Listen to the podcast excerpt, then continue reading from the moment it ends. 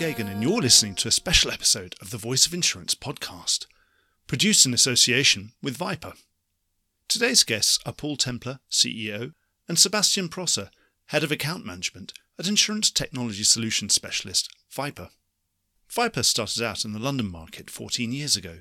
From day one, its core offering was to provide a software solution to the endless administrative problem of the ingestion and checking of data in the delegated authority space. With around 40% of the business at Lloyd's transacted this way, it started life in a very fertile environment that was drowning in a mass of spreadsheets, emails, and stray documents.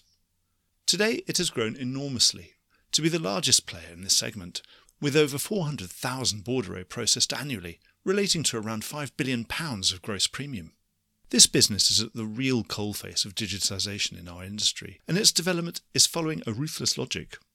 If you can ingest, verify, and cleanse insurance data on a large scale, the next step is to start to analyse that data and gain genuine insights into the business you're writing.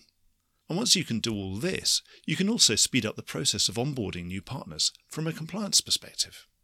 My chat with Paul and Seb comes as VIPR is making large strides internationally into the US and European markets on the back of significant new blue chip investment.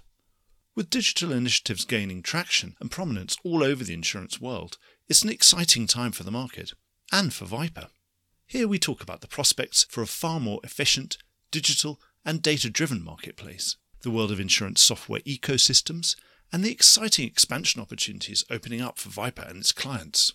Paul and Seb are great company, and I highly recommend this episode to anyone looking to learn how to climb the first rung of the digital ladder.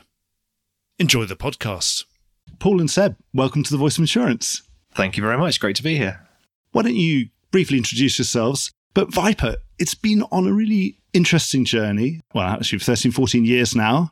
It's evolved tremendously in that time. Introduce yourselves and then tell us the story of that development and where you're heading now. Yeah, I'd love to. So I'm Paul Templar. I'm the CEO at VIPR. Yeah, I mean, the company has evolved tremendously. We started the business back in 2009. And you were there from the beginning? Absolutely. Yeah, yeah, yeah absolutely. So I, I know I don't look that old, but yeah. And back then, we were really interested in focusing on bordereaux management. And the principal driver behind that was the new Solvency II regulation that was kicking around at the time. And there's a real focus on, on gathering data for delegated underwriting. I remember I spent a huge amount of time as a journalist writing about the gathering storm of Solvency That's right. Uh, then it all fizzled out for a little bit. yes. Well, then we can, we can, have the UK version of Solvency uh, coming through. That I'm sure that will cause new little oh, yes. unintended consequences as well. indeed, indeed. Yeah. So we were focusing on the bordereaux management side of things, that data gathering, and we were really successful at it. We were focusing predominantly on the Lloyd's market at the time. That that was our key focus. Became very successful at that. But over the years, we've managed to expand what we do. And today, it's not really just about gathering the data, but it's what you do with that data once you've gathered it. And a big part of our business today is the analytical side of things. So, actually looking at that data, making some sensible underwriting decisions off the back of it, and really understanding the information that's coming through in a much more in depth way. What was your background before VIPR? So I was in technology before this. So I worked with Richard, um, Bob Brown at a previous business they had. They're the other founders. Absolutely right. Yeah. So, so, they had a business called MoneyNet, which was the very first finance comparison website ahead of Money Supermarket. Oh, excellent. So yeah, I ran the technology for them, and then Bob had a background in the Lloyd's market. He was a Lloyd's broker for many many years. I had some really good contacts, and they were constantly asking him to help them solve some problems they had in the market. And eventually, he succumbed, and we decided to start VIPR. So Seb, I mean, how did you come to join the business? So I've actually joined just over two and a half years ago. My role has essentially evolved pretty much uh, when I joined as a, business analyst, working predominantly on the analytical platform that Paul mentioned. And my role has essentially progressed into now a kind of head of account management role where essentially oversee the 46 clients that we have, but primarily focusing on how they can best optimize the platform with the analytical tool. Yeah, because I mean the business has already evolved even in that time, hasn't it? Absolutely. Yeah. So why don't you just give us an overview of your main products? Yeah, sure, I can do that. So I guess the product we're best known for is Intrali. So Intrali is our bordereau management tool. The simple idea behind that is that data is flowing into the market in lots of different shapes and sizes. Intrali allows our customers to standardize the data into a single format. Along the way, doing some very comprehensive validation checks on that data to make sure that it's fit and proper, ultimately storing that in a database around sort of the edges of that, if you like, at the front end, we have a portal. The portal's designed really for two mechanisms. One is to allow our customers to very simply gather information from the third parties they're dealing with. So simple drag and drop interface, but also drop their horrible spreadsheets into it. we love spreadsheets.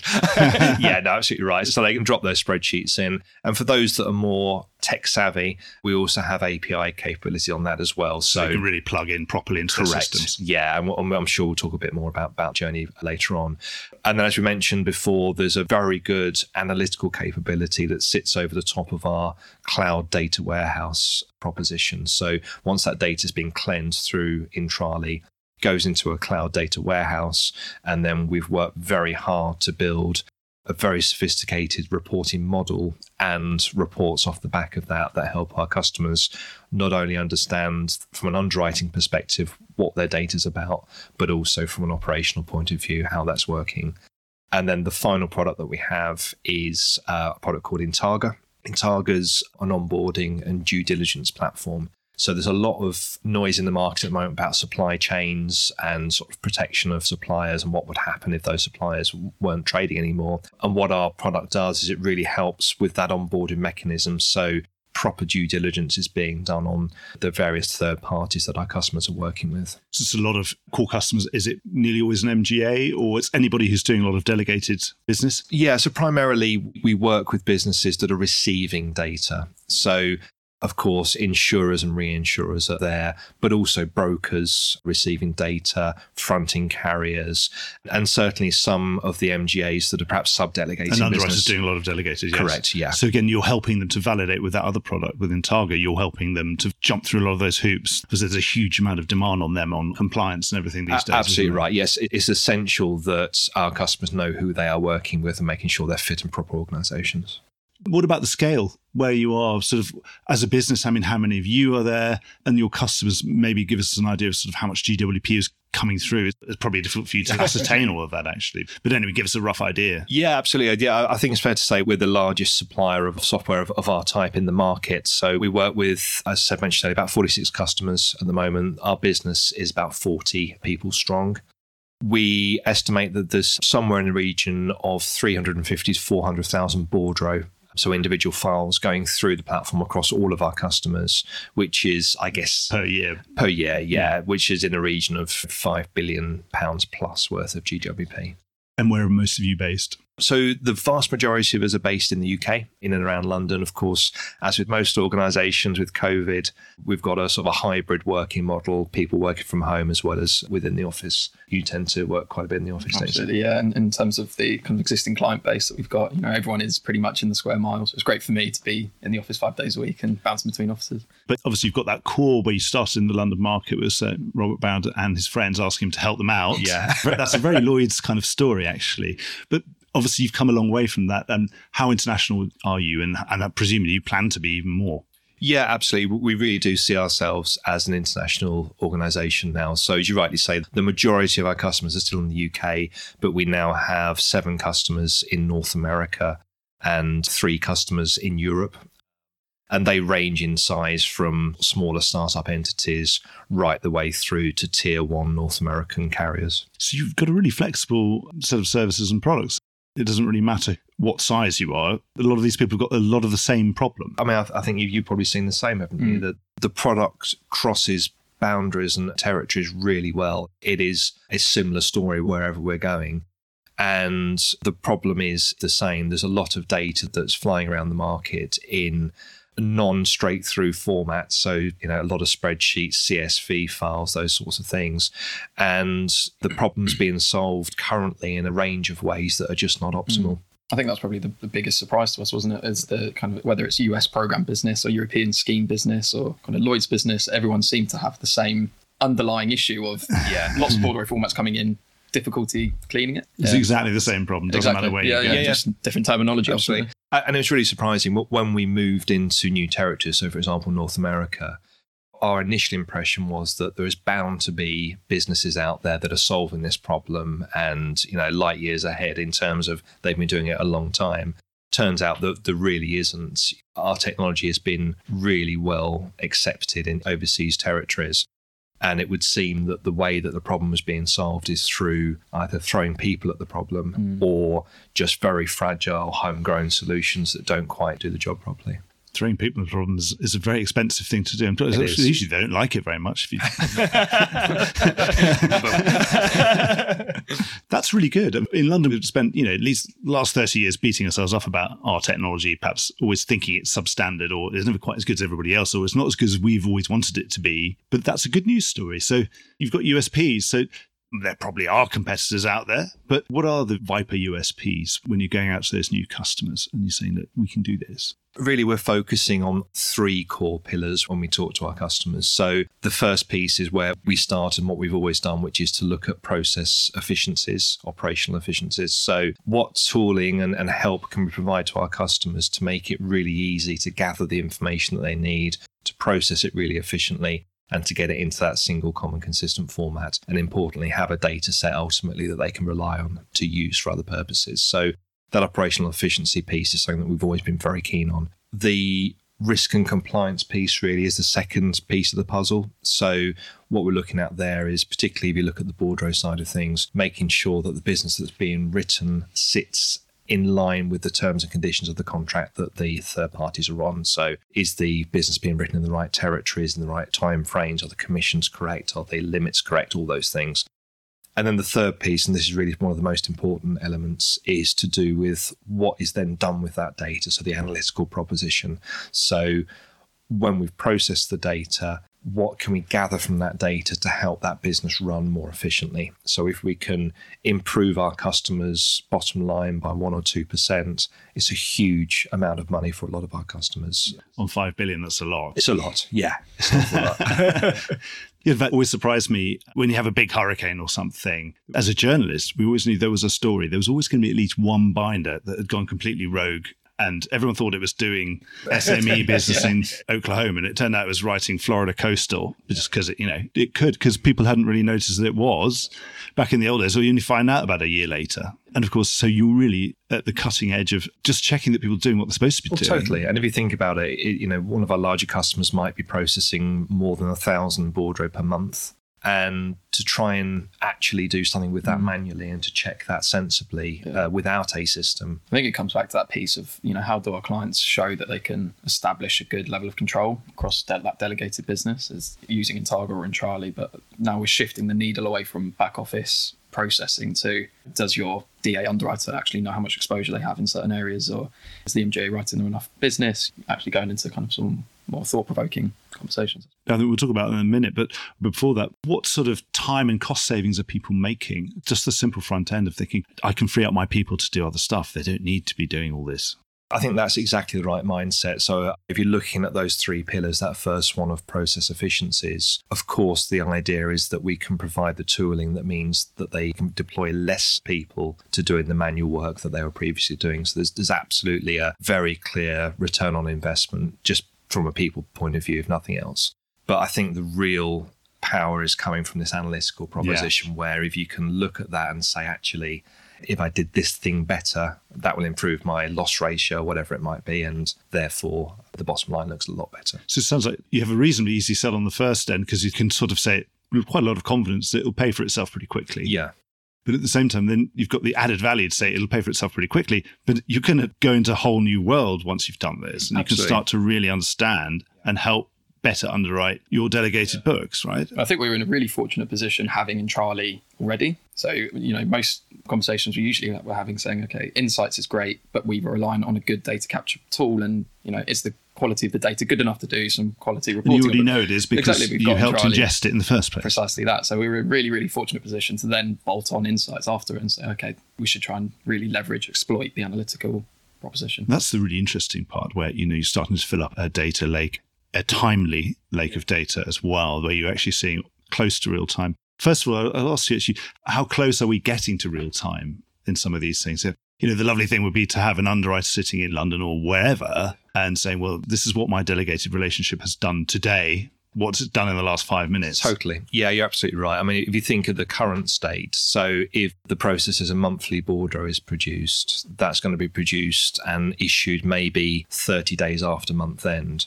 it's emailed to a carrier. No, you're already bringing back very painful memories of my own Spanish binders business and just trying to get the accounts through. Oh, It's- So totally. lucky if that was 30 days. Yeah, yeah, yeah. it? Oh, no, it was never 30, it was No, it's 120. Manana. It was already even two quarters after the quarter. Oh, it's exactly right. So, you know, today you could be looking at data that's maybe 90 days old mm. and you're making underwriting decisions based upon, you know, something that's a quarter ago. Moving to that real time data exchange means that you get that data now less than 24 hours old. So you're able to make those decisions much, much faster and take action if you see trends happening that are not what you want.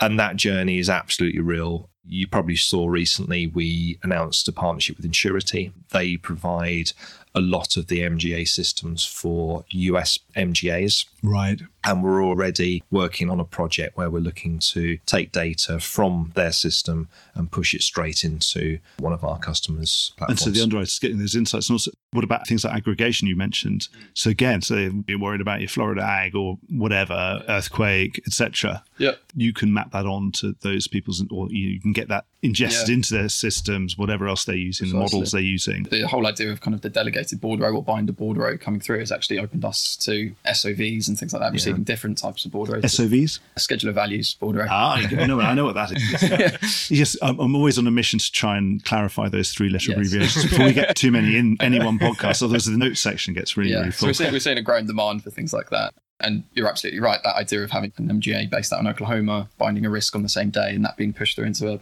underwriter in London, seeing that pop up on their screen, the analytics updates real time. Yeah.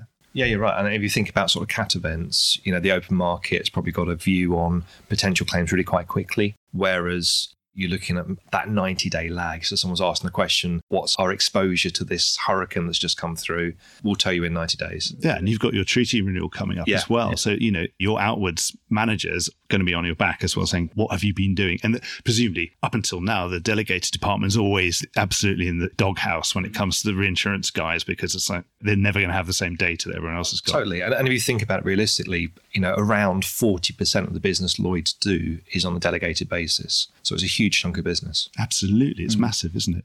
How do you get all this stuff to actually work? Because it's fantastic talking about the products and services and what they can do. How do you do it? How did you get it? You haven't actually got a pointy head, but I, I just think you probably somebody does. I normally wear a hat, so you, you can't tell.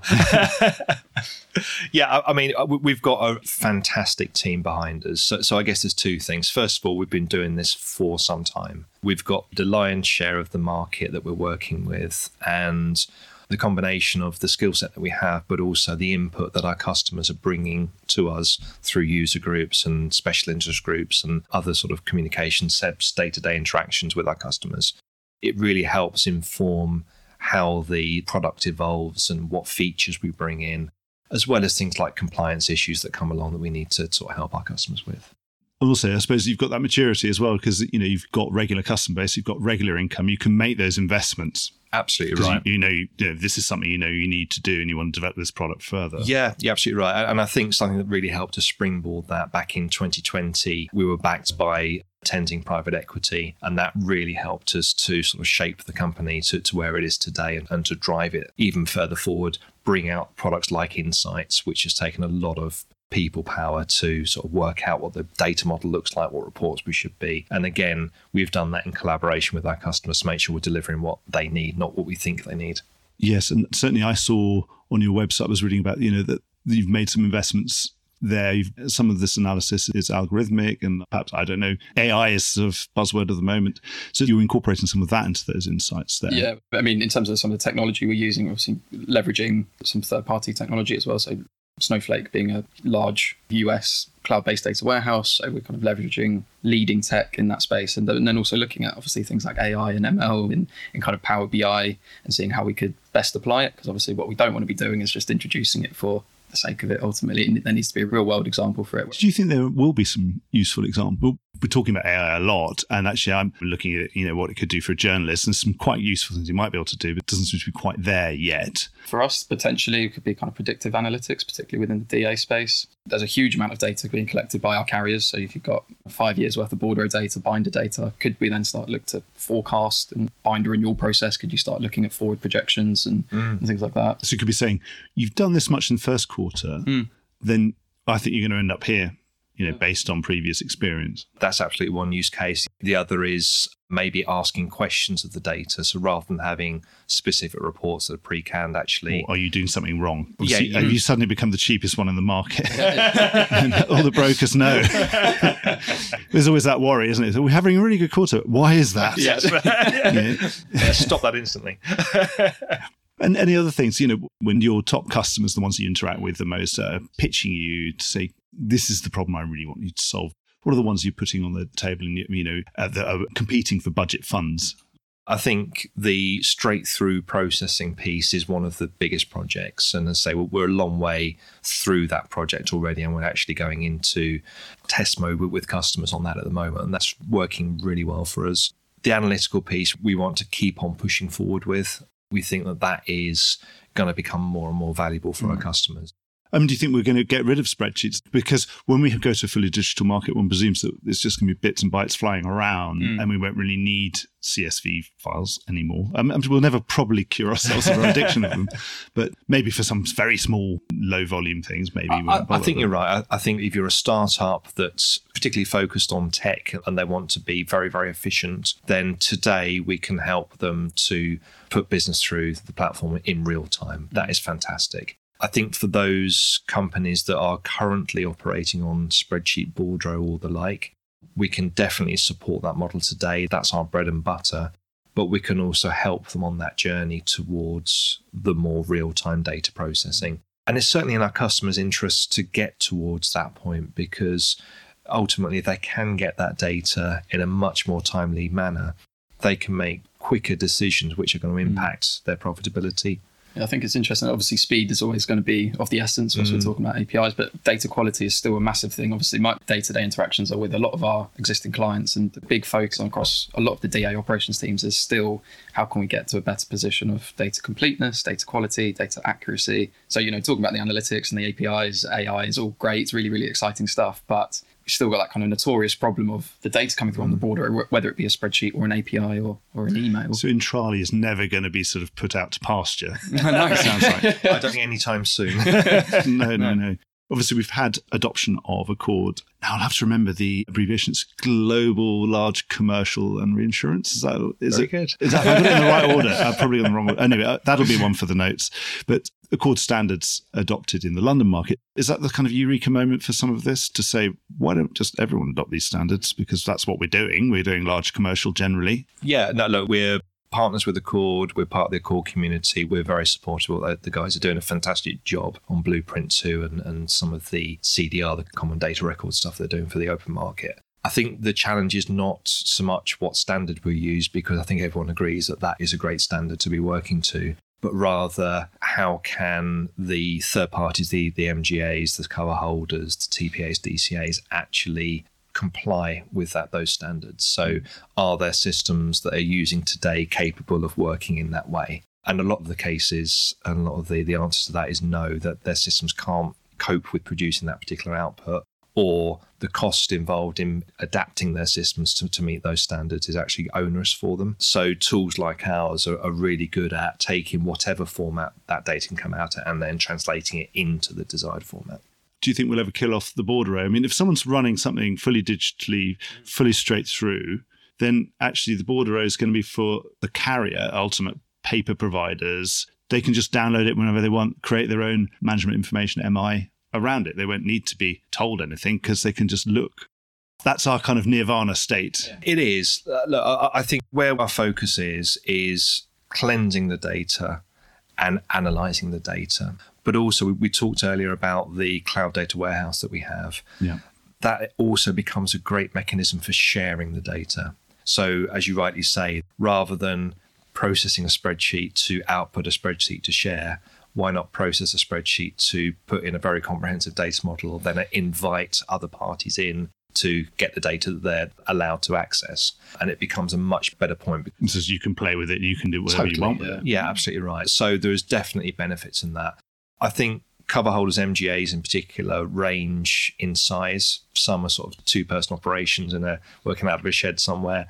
And asking them to comply with certain standards is going to be very, very hard for them. In fact, they're probably producing the bordereau manually right now by typing stuff into a spreadsheet. Yeah, but then if they're a small business, it's, sort of, it's not that onerous, isn't it? Like me, you know, just adding Yeah. up my invoices at the end of the years for the tax man. It's not very complicated. No, exactly. So, so to ask them to buy a system that will produce in a certain standard, there's really not that much need. One of the interesting things that recently has been the just the amount of kind of risk level data that some of the carriers are requesting, whether it being coming from the underwriters or the actuaries themselves for kind of reserving purposes, whatever it may be. But the amount of data now that's trying to be captured from bordereau in particular, whether it be you know like property, some of the bordereau now going up to kind of 200 columns on a spreadsheet, which can be you know, That's pretty crazy. difficult. to- So really getting into Exactly. what type of roof it's Exactly. got and Yeah, what kind of yeah, building how far it's from a river. stories and Yeah. But stuff, yes, before, I'm just going back to my Spanish one where it just said one word, you know, Yeah. and it said the name of the company and it said how much limit there was, you know, a bit premium commission. I mean, that was about it. And you could ask,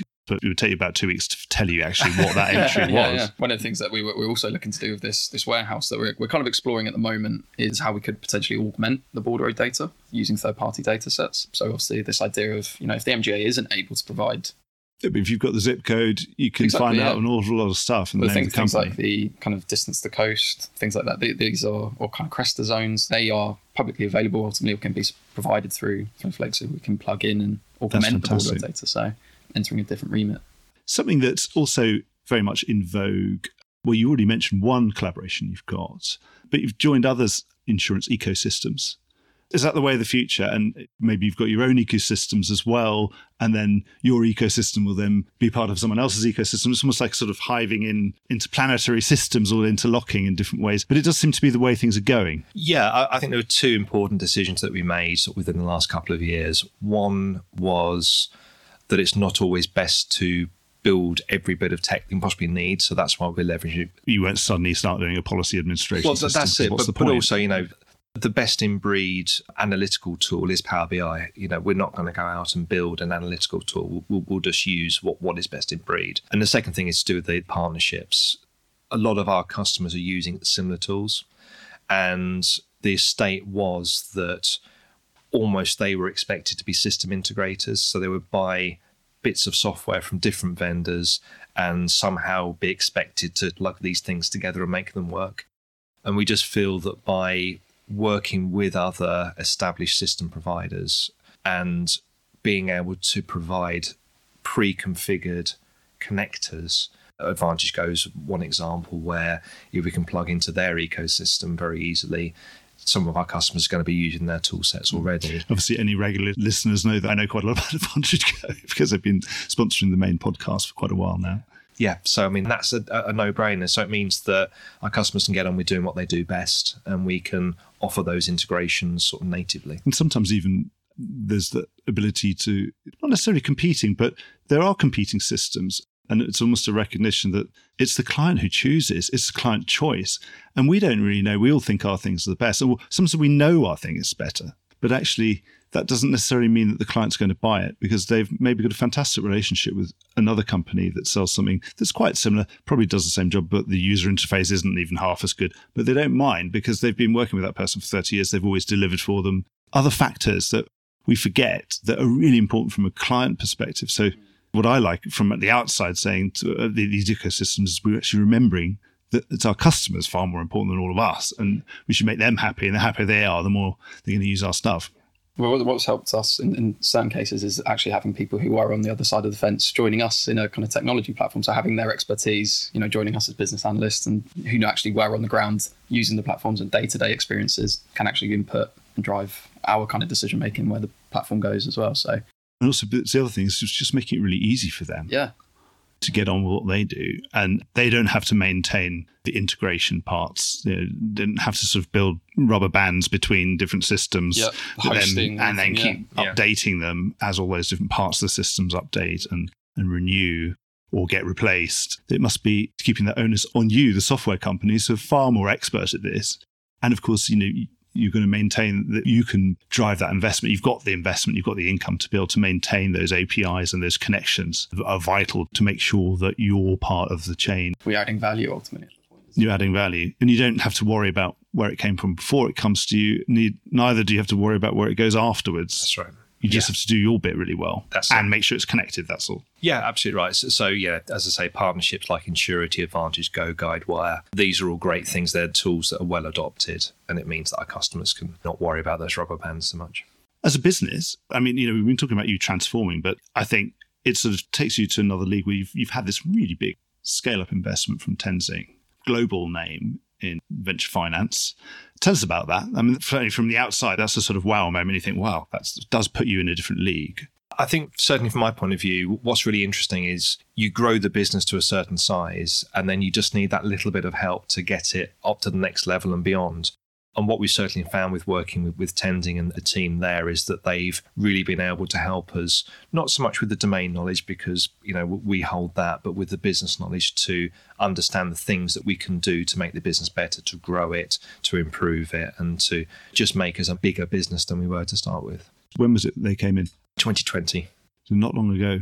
That's right. And what about your own philosophy of this business and where do you want to take it? And you know, you're an entrepreneur. I always like to ask entrepreneurs what sort of entrepreneur they are, because some entrepreneurs sort of want to go on forever and they must want to have their name above the door. You don't have your name above the door, but you've got VIPR above the door, and they must want, you know, that VIPR will become the Microsoft of this. Maybe you already are actually, but other people have a different idea that they'll get to a certain point and they'll just buy a yacht or something.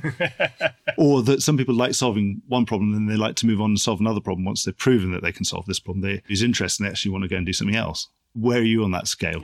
I could change my name, I suppose, and I would have my name above the door, but I'm not looking to move on from this anytime soon. I, I really enjoy what I'm doing here. I've been doing this since 2009. There's a long way for this business to go. We've been incredibly successful in the UK. We're starting to have good success in the overseas markets, but there's still so much to play for. And I'd like to see the business become the global lead in the DA space for data exchange and analytics. That's really where we want to be. And we're well on the way to that journey. It takes 13, 14 years to get to this point, and now you can actually, because you've got the infrastructure and now you've got the investment, you can really take off now. I think you're right. Uh, you- some might say, "What took you so long to get It's, here?" well, it's, it's always slow at the beginning, isn't it? It's like a snowball. You've got to roll it. It's tiny at the beginning, and then eventually it gets quite big, and then it just rolls off. It is, and I think the more mature as an organisation you become, your objectives, your targets become clearer and clearer, and you're able to execute on those much more efficiently. And then you really know what you're good at as well. Absolutely. You know, know where to go and where yeah, you're you, focused. you know what your sweet spot is, and what you find is that you start off with a core thing. For us, that was bordereaux management, and you don't move dramatically away from that, but you find ways to expand on that subject and offer a, a much more comprehensive product set. know, it's very logical then to go from bordereaux management into that data management and Absolutely right. understanding and insights, Yeah, and then the compliance. yeah, absolutely right. I wonder if, if there's anything else you want to add because I think we've discussed everything. And nothing to add other than say th- thank you so much for having us on. It's been good fun, and uh, yeah, really do appreciate it. It's been brilliant. Thank you so much. Thank you. Thank you. Well, I hope you enjoyed today's episode. If you did, don't forget to subscribe or leave a like or a review or recommendation on whatever podcast platform you used to access this program. These really help get the word out. Before we go, just a quick reminder that advertising slots are available here and in other places in the Voice of Insurance podcasts. Podcasting is the fastest growing medium and attracts a high quality audience of key decision makers. It's also an intimate medium where you, the listener, are right in the room with me and the interview subjects. Needless to say, that means it's a great way of getting your message out directly to an audience because you know you've got their full attention. It's also very cost effective. So get in touch with Mark at thevoiceofinsurance.com to find out how you could be speaking directly to the industry. Voice of Insurance is produced by me, Mark Geoghegan. Music was written by Anna Geoghegan and produced by Carlos Geoghegan. Check out more podcasts and written comment pieces at www.thevoiceofinsurance.com.